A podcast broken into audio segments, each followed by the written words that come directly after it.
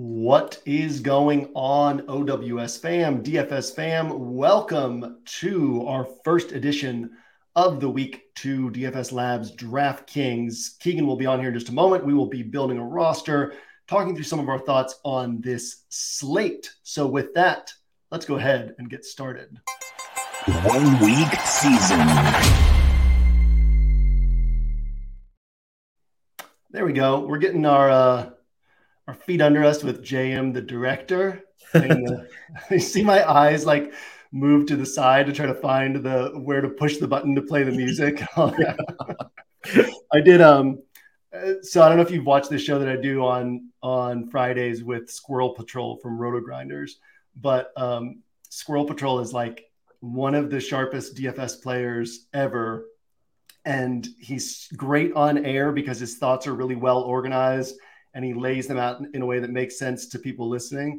But he's not, we were talking about this, he and I were talking about this before the show last week. He's not like an online personality. Like he's very just like straight line, but then they put all this like production stuff on his plate for that show. So he's always like looking around. And this last week he had to do an ad read for Ticketmaster. We have a lot of fun with that. But uh, yeah, with that out of the way, how you doing, man?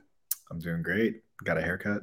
Got a haircut. It looks really good. A lot uh, better than the mop, you know? We were talking before the show. You said it might be your first haircut since January. So yeah, welcome to dad life. That's, that's the way things are. Yeah, I, uh, you know, Abby and the kids got home last night and they went to bed at, at eleven and were Goldie was up at six a.m. William was up at seven.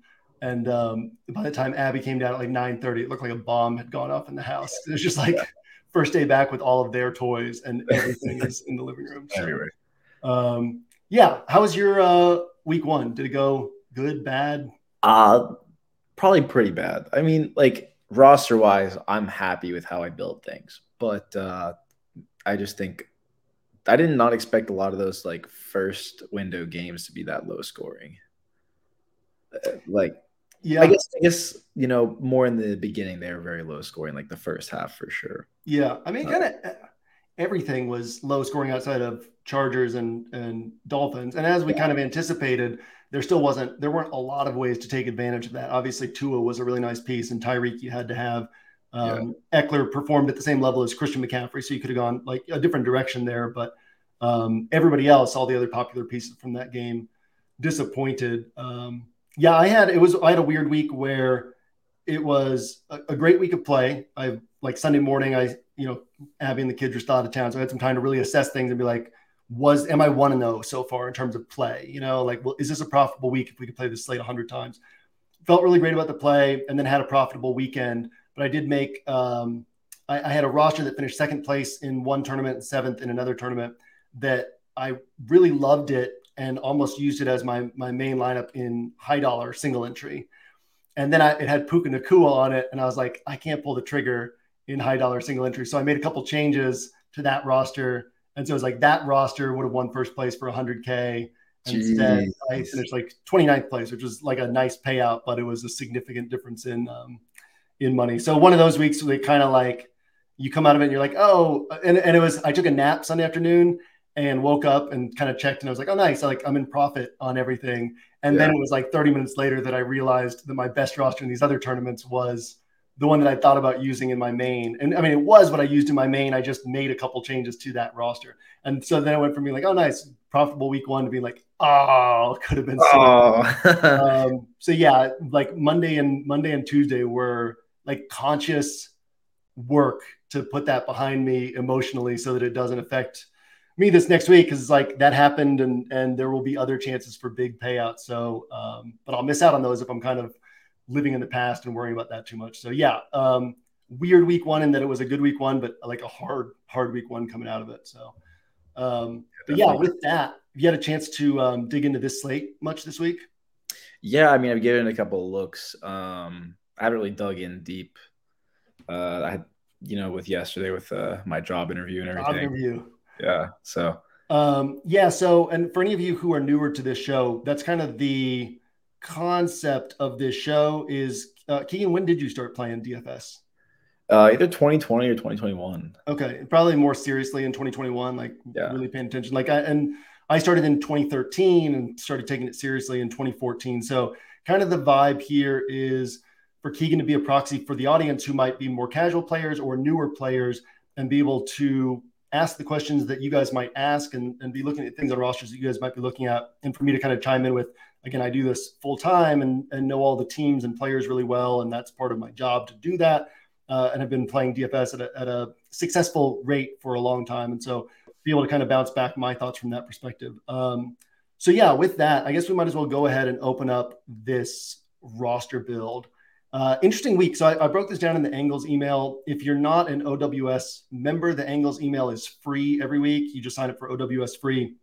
You also get free game breakdowns every week and some other cool things. But the uh, Angles email, we take a top-down view of the slate.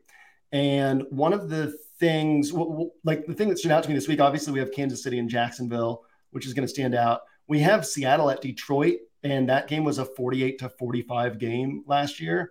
And, um, I've added this context a couple times. Last year, when the Dolphins and Chargers played, Tua threw for one hundred forty-five yards. The Dolphins scored seventeen points, right? And then he threw for over four hundred yards this last week, and they scored thirty-six points. So what, what happened last year isn't predictive, but it is still instructive. We can look at this and be like, okay, Seattle and Detroit can certainly shoot out at a high level. Uh, and then we have some other spots that are that are almost equally interesting to me. Buffalo against Las Vegas. I think the Buffalo is going to want to have a statement win here where they just try to put up as many points as they can. Obviously, they might get in their own way or Las Vegas might get in their way, but that's going to be their goal. Baltimore and Cincinnati is probably going to be competitive and low scoring, but it has potential to be high scoring. So we have to keep that one in mind. Uh, Tennessee last year faced the highest opponent pass play rate in the N F L. They're pretty much impossible to run on. And so we should expect the Chargers to be throwing the ball quite a bit this week. And that opens a lot of opportunities for upside. And then San Francisco, they've scored thirty plus points in seven of their last nine regular season games. And the Rams looked really good this last week. So uh, the only weakness of the San Francisco defense is the pass defense. Obviously, the Rams will have to pass a lot. So there's a chance that that game is more competitive than people would expect. And either way, San Francisco is going to score a lot of points. So yeah, there are some offenses with Buffalo, San Francisco, Jacksonville, Kansas City, the Chargers, that, you know, really some potential this week for points, kind of different from last week. So, um, yeah, those are my sort of macro thoughts. I'll, I'll toss it over to you for anything you want to add to that before we start building. Um, yeah, I mean, I kind of have the same look. I didn't really even look at the the Vegas uh, Buffalo game. You know, I don't know what it was for me, but something has kind of thrown me off of Josh Allen. It could have been from last year, just some bias there, but uh, I just haven't really been looking at him the same. Um, maybe since like halfway through last year, um, I was really on him a lot in the beginning, either like last year, the year before that, but um, kind of recently more, I've kind of like tilted my viewpoint. Yeah. When one of the things with Josh Allen is he's probably not going to get a forty pointer. Like he's not going to be the guy you absolutely had to have in order to win. But we also know that thirty pointers are relatively rare on any given week. And so piling up, once we kind of crack that thirty point threshold, I worry less about salary multipliers, and thirty points would be about four X for Josh Allen. And so it's just a great spot for, and I, I almost never play Stefon Diggs because uh, now if we, you know, click on game logs, we just see twenty twenty-three, which is one game. But if we look at last year's game logs, you'll see with Stefon Diggs always scoring like those eighteen to twenty-two, twenty-five points, a lot of twenty-seven pointers, some thirty pointers, but he never goes for like those forty pointers. So when you have a slate with like a Justin Jefferson on and a Tyreek Hill on it, I want to go to those guys instead of Stefon Diggs, because like if those guys get forty and Diggs gets twenty-nine, that's still a huge gap and you needed that other guy. But this week, Jamar Chase in a tough matchup, Amon-Ra Saint Brown, very similar in that he rarely goes for more than like twenty-five, twenty-six points. Uh, so Diggs, and anytime Diggs hits, Josh Allen hits. So I love that because you get like sixteen hundred in salary basically that you're getting correct all at once. So yeah, I think it's a really interesting spot, but I'm guessing that's not where we're going to start this build. So where do you want to start this particular uh, build? Think about winning a tournament this week. Places that I wouldn't mind starting, uh, either the Seattle Detroit game or the Chiefs Jags game. Either or is okay with me. Let's well, uh, let's go ahead and talk about both those spots real quickly. And I'll just mention a couple interesting things on each. So Seattle, if we go through their game logs for like a decade, almost all their final scores are close games. And they're either close low-scoring games or close high-scoring games. And the way that they play on offense, just in Pete Carroll's system and, and his mentality and how he views being the best way to win games, the way they play on offense is very much dictated by what the opponent does.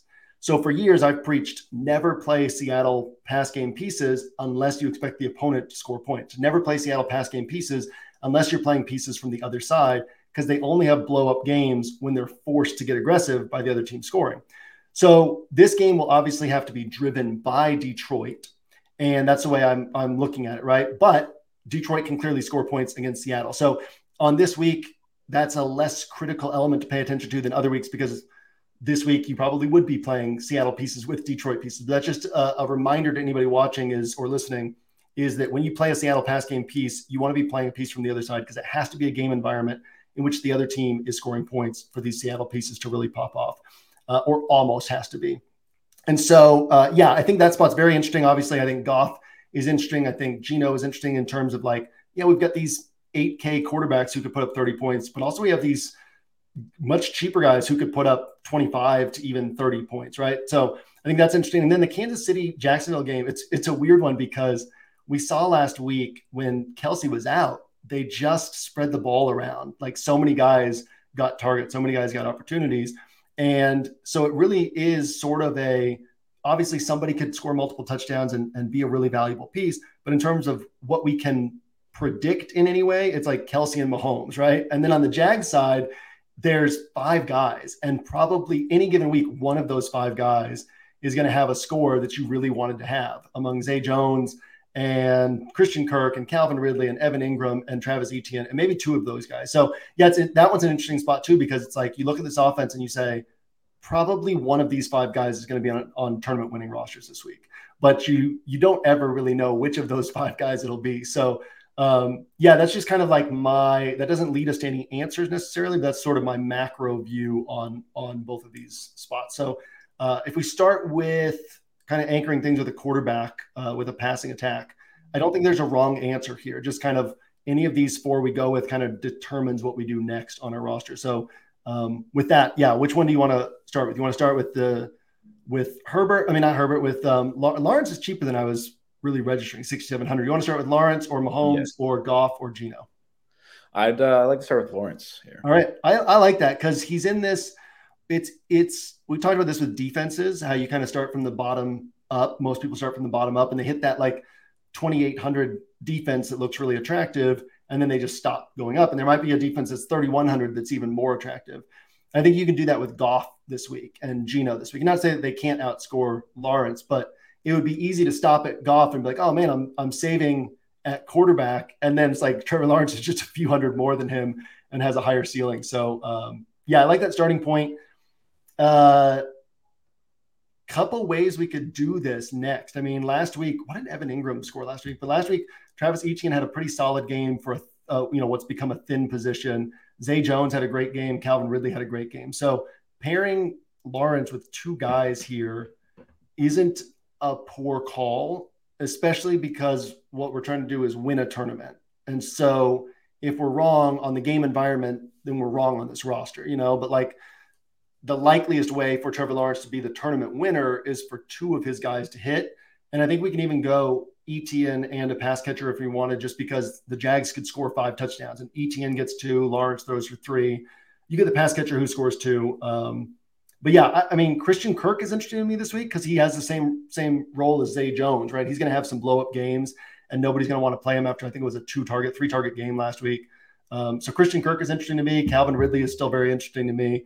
Zay Jones, always interesting. Ingram's interesting. Uh, but yeah, I'd throw two on myself on most of my Lawrence rosters, but I also, I mean, I'll have some skinny stacks, so we can go either way here um, on this one.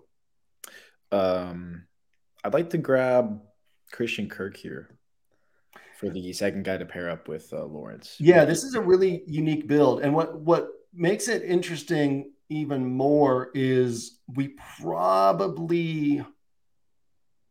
Well, let me think about that. I was going to say we probably have to have Kelce. That's the way most people are going to think, though. Uh, I was going to say we pro- probably have to have Kelce, and then that really restricts our salary, right? And so then that makes some of our choices for us, and we kind of start getting some buttons pushed for us. But we don't necessarily have to have Kelce. And what I mean by that is there's a positional value of like Kelce doesn't have to hit four X because he's at tight end. And so if he scores twenty and all the other tight ends score eight to ten, that's still a big edge. But also if he scores twenty, we can probably spend that salary better elsewhere. And this could be a shootout with Kelce scoring twenty points, you know, and then they spread the ball around to all these other guys. And maybe there's no, it would be a super unique roster to have Trevor Lawrence, Travis Etienne, Christian Kirk, and no Kansas City Chiefs players on the roster. And most people who look at the roster wouldn't understand that, but we can actually tell the story of the Jags winning thirty-eight to twenty-eight, scoring five touchdowns, or thirty-eight to twenty-seven, right? Kansas City scores three touchdowns and the, you know, Kelce doesn't hit at his price tag and none of these cheaper guys end up hitting. So yeah, I could go, I could actually go either way there. Um, we could throw in Kirk and then decide if we want to do a, a bring back. And with the bring back, we could do, try to guess on Kadarius Toney or Sky Moore or one of these guys. I, I will say, like, Andy Reid talked this week about, like, drops are not an issue for Kadarius Toney. He, he has great hands. That's one of his features. Um, and, you know, they need him to be part of this offense. So it wouldn't surprise me if they proactively try to get him going in this game just to, like, boost his confidence. But I'm also fine not playing Kadarius Toney. Like, I'll have a little bit of him this week, but not a ton. Uh, yeah, actually, I was thinking the same thing the second you said that Andy Reid said something about his drops and how the, he doesn't, it's not a problem. I was like, well, they're probably going to pass to him to boost the confidence because the entire internet is killing that right now. Yeah. And, and Mahomes, you know, Mahomes was talking about, he's a guy that we need and like, we're going to rely on him. And, and obviously like, you're going to say those things to boost the player's confidence, but it does boost the player's confidence more if you then come out the next game and you're like, let's scheme up some looks for this guy. Um, and I, I mean, hard to see him catching more than like four or five passes, but he's relatively inexpensive. He'll be low owned. And on four or five passes, he can go for seventy-five yards and two touchdowns. Like he has that in his range of outcomes. So yeah, people aren't going to be on Christian Kirk. People aren't going to be on Kadarius Toney. We get exposure to this popular game with some of the cheaper players in it who are capable of outperforming their salary. Uh, in terms of what could win us the tournament, this is definitely an interesting setup uh, this week.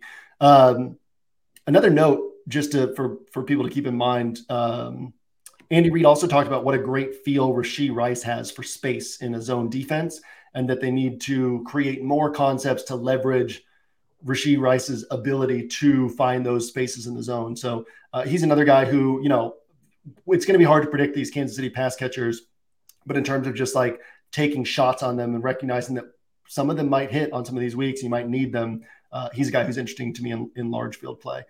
Um, all right, so where do you want to go next on this roster? We got kind of all of our options open in terms of position, games, uh, what we want to do next year. I kind of want to look at a defense just so we can get a nice like base on what our salary is. Cool, cool. A uh, couple that stand out to me, the Jets at twenty-seven hundred, obviously on the road, but you know we saw how hard it was for Josh Allen and the Bills against the Jets. This is a phenomenal defense, uh, and the one major concern is Zach Wilson could give Dallas a lot of short fields and Dallas scores points that take away from the, the Jets defense just from that. But uh, at twenty-seven hundred, I, I think they are attractive. And then if we wanted to pay up, the Cowboys are obviously in a great spot. Would be more popular than a typical uh, four K defense, but they're going against Zach Wilson at home. The Jets are implied to score only fourteen points. So not a lot of faith in, in Zach Wilson out there. Do you think the Cowboys defense is going to be popular because of how many points they scored last time? Yeah, to an extent, to an extent. And, you know, it's, it's going to be a weird balance because nobody wants to pay four K for defense.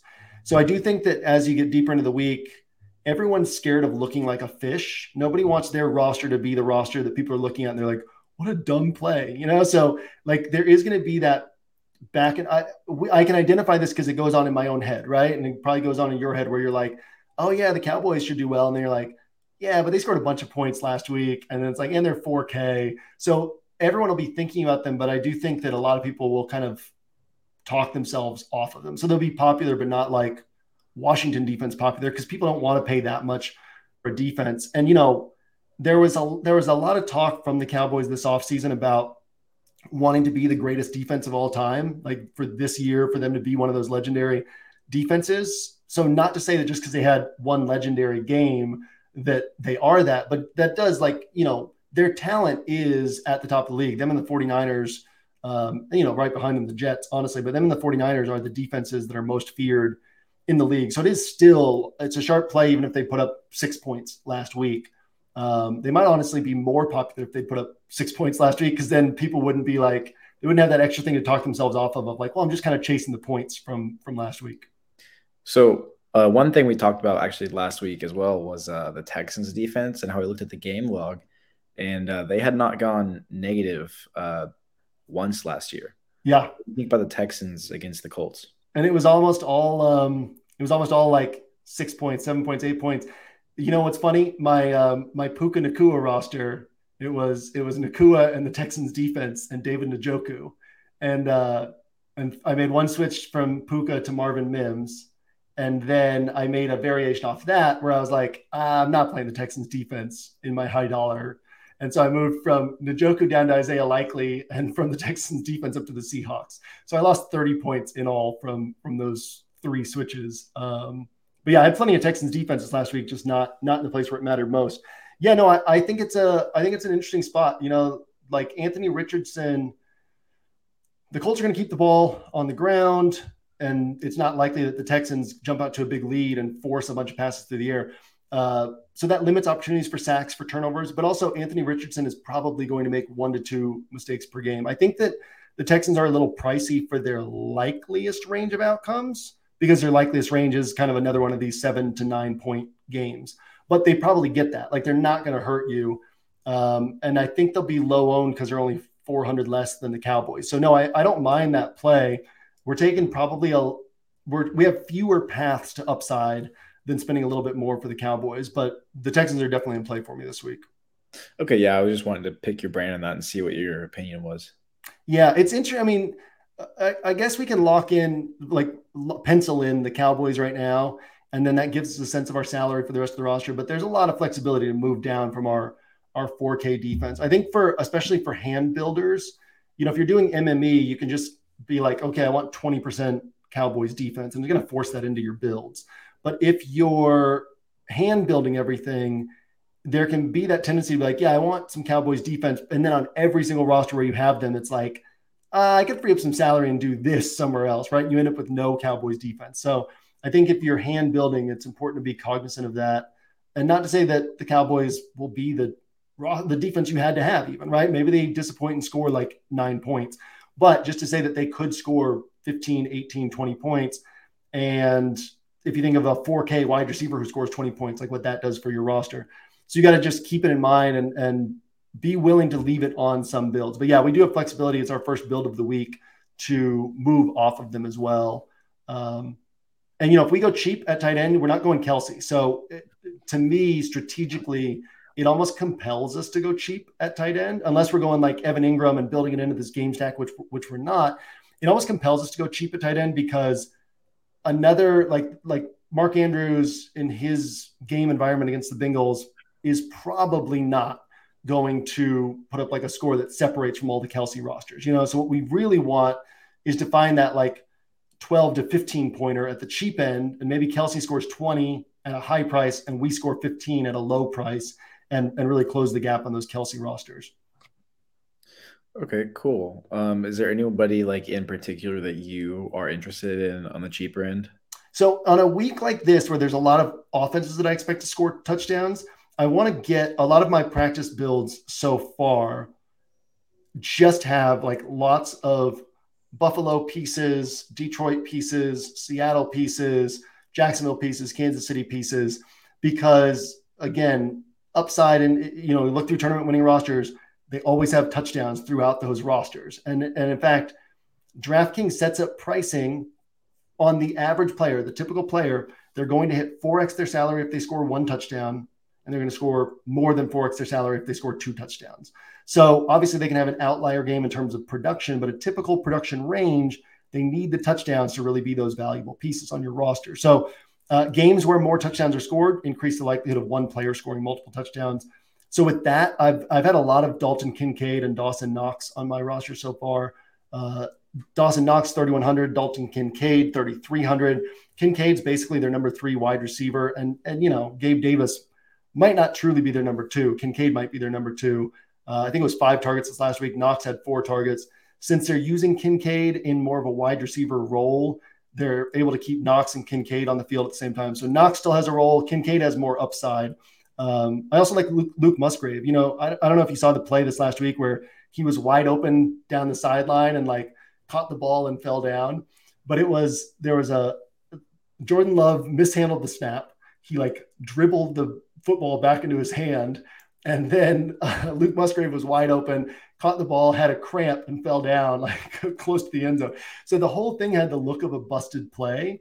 But in reality, it was like he was that wide open because of the play design, and it was a play designed to go to him. So that stood out to me in terms of here's a rookie tight end in his first game, and they have plays drawn up to get him wide open downfield, and they're calling those plays in, in these games. So Luke Musgrave, um, no Christian Watson again this week, almost certainly. So uh, Luke Musgrave, another guy who is interesting to be down here. That's actually like the only time that I've been looking at like on the, the cheaper side this week. Again, I haven't like looked at the slate that much, but this is like I didn't even consider Kincaid or Knox, so that's pretty cool. Yeah, I mean, th- that game, just the touchdowns are going to be scored if I'm not getting – and and also this is interesting. This I would like – if you're listening to this, write it down so you don't forget it. Uh, this will be – if you're a subscriber, this will be in the player grid this week. But all four times last year when Gabe Davis had a score that was like satisfying to excellent, anywhere in that range, all four times that he hit, Stefon Diggs also hit and Josh Allen also hit. Uh, in other words, Gabe Davis hit in games where the Bills were just scoring a lot of points, right? So if you play Gabe Davis solo, it's almost pointless because if you're getting Gabe Davis right, you're probably getting Stefon Diggs right as well, Josh Allen right as well. So you want to take advantage of that. So yeah, since I'm not going to play like Gabe Davis solo, and I'll probably play Josh, like, you know, maybe it, like some Steph Diggs and, and Jared Goff, like a cheaper quarterback. But for the most part, if I'm playing Diggs, I'm going to play Josh Allen. So I'm not going to have a lot of one-offs of the other pieces on the Bills. So I want to get some James Cook, Dalton Kincaid, Dawson Knox on, on my other rosters, just to have exposure to that offense. Okay, awesome. Yeah, that being said, let's. Uh, I'm cool with going Kincaid. Cool. And that's going to free up our, our salary quite a bit now too, where we've got sixty-four hundred. Uh, Running back is an interesting position this week because we've got like there's no there's very few workhorse backs left in the N F L. So like the guys you're paying seven K for for the most part are actually just guys who are getting the same workload as the cheaper guys, and you're just betting on them having a really good game. You know, like Bijan Robinson put up, you know, a solid game last week, but he had, I mean, he's not always going to have as limited touches as he had, but what he had like eleven touches or something like that. Um, and, and there's going to be, okay. Yeah. Yeah. ten attempts, six receptions. So sixteen touches, but the ten carries, those receptions aren't always going to be there because Atlanta's not a team that passes the ball a ton. Uh, Saquon Barkley never topped like twenty-five points on DraftKings last season. And so you're basically, you know, you're paying eight K for a guy who you're like, hopefully he has the best game he's had in this offense, you know, like, so I feel like a lot of these more expensive guys, the name value is there, but the upside isn't that much different from, uh, or their, their, their chance of hitting the upside aren't that much higher than the cheaper guys. They're better running backs. They're going to do it a little bit more often, but the workload is kind of the same. So yeah, a lot of these more expensive, obviously Christian McCaffrey, very much in play. Austin Eckler is going to get a lot of pass game work, but it's going to be tough for him to have a monster game against that Tennessee run defense. He probably has one of his like twenty-two to twenty-four pointers.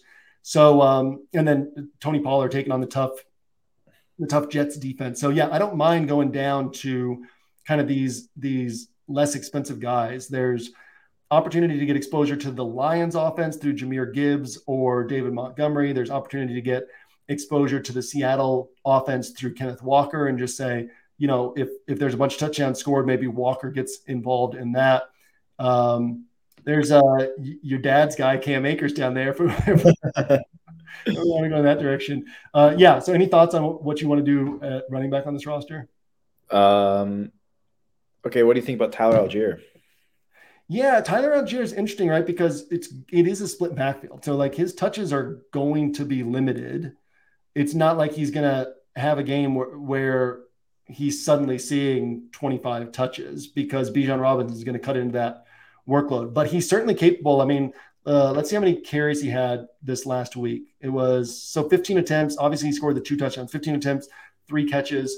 I would think he's typically going to be in the fifteen touch range. And then obviously, if there were a game in which the Packers jumped out to a lead, the Falcons aren't able to run as much as they want, then Algiers' touches go down even more. But um, he can certainly hit, right? If we're talking about who can win you a tournament, he can hit. Damian Pierce, I actually wasn't thinking about him early in the week. And then as I, as I was doing my D F S interpretations, uh, Damian Pierce started standing out as a guy who's going to see twenty plus touches in a in a soft matchup um, or a, a relatively soft matchup. So yeah, any of these guys, like I'm not going to argue against any of these guys who can get, you know, fifteen to twenty touches down here in this range. A J Dillon, uh, Aaron Jones will probably be out. I don't love A J Dillon as a player, but uh, there's opportunity there for him to hit.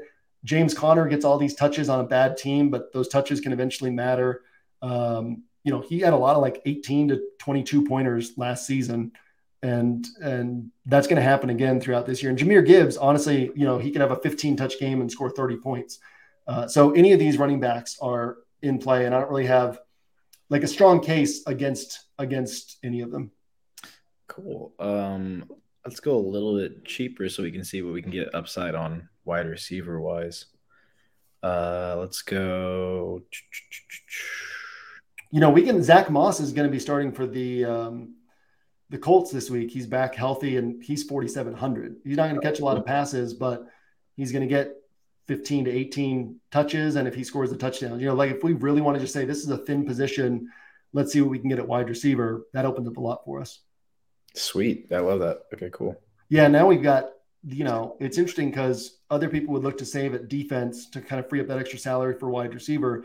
We've saved at running back, which pe- fewer people are going to do, which allows us to still have the Cowboys on a defense with excellent wide receiver pieces. Um, So, yeah, you know, we could go like a Stef Diggs, Jerry Jeudy type route, or we could go down in price and go like Amon-Ra Saint Brown. And uh, we'd have to save a little bit more than, um, yeah, we don't, we're one hundred off for getting Amon-Ra Saint Brown and D K Metcalf, which would be a really oh, interesting pairing. Yeah, cool. But we could kind of play around with this roster. I mean, we'd go from Dalton Kincaid down to Dawson Knox. We save two hundred. And that actually gives us a roster that tells a comprehensive story that makes a lot of sense. Um, yeah, let's let's go ahead and do that, because I actually really like what we can talk about here with this as well, which is in this spot, then we're betting on the Lions scoring points, which forces Seattle to get aggressive.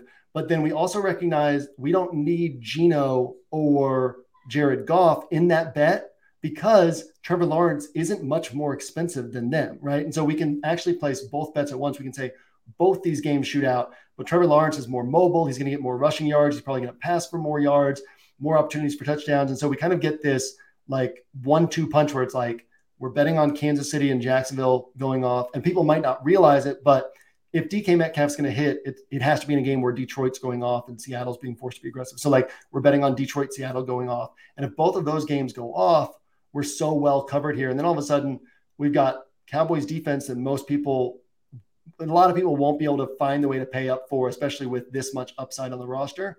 And then we've got Dawson Knox, hopefully soaking up touchdowns on a Bills team that can score four or five touchdowns this week, and kind of wrap it up with like one weak piece in Zach Moss, but he's capable of scoring twenty points and he unlocks a lot on this roster. And, you know, we can go through it. Travis, uh, Uh, Trevor Lawrence plus Travis Etienne plus Christian Kirk could go for ninety points.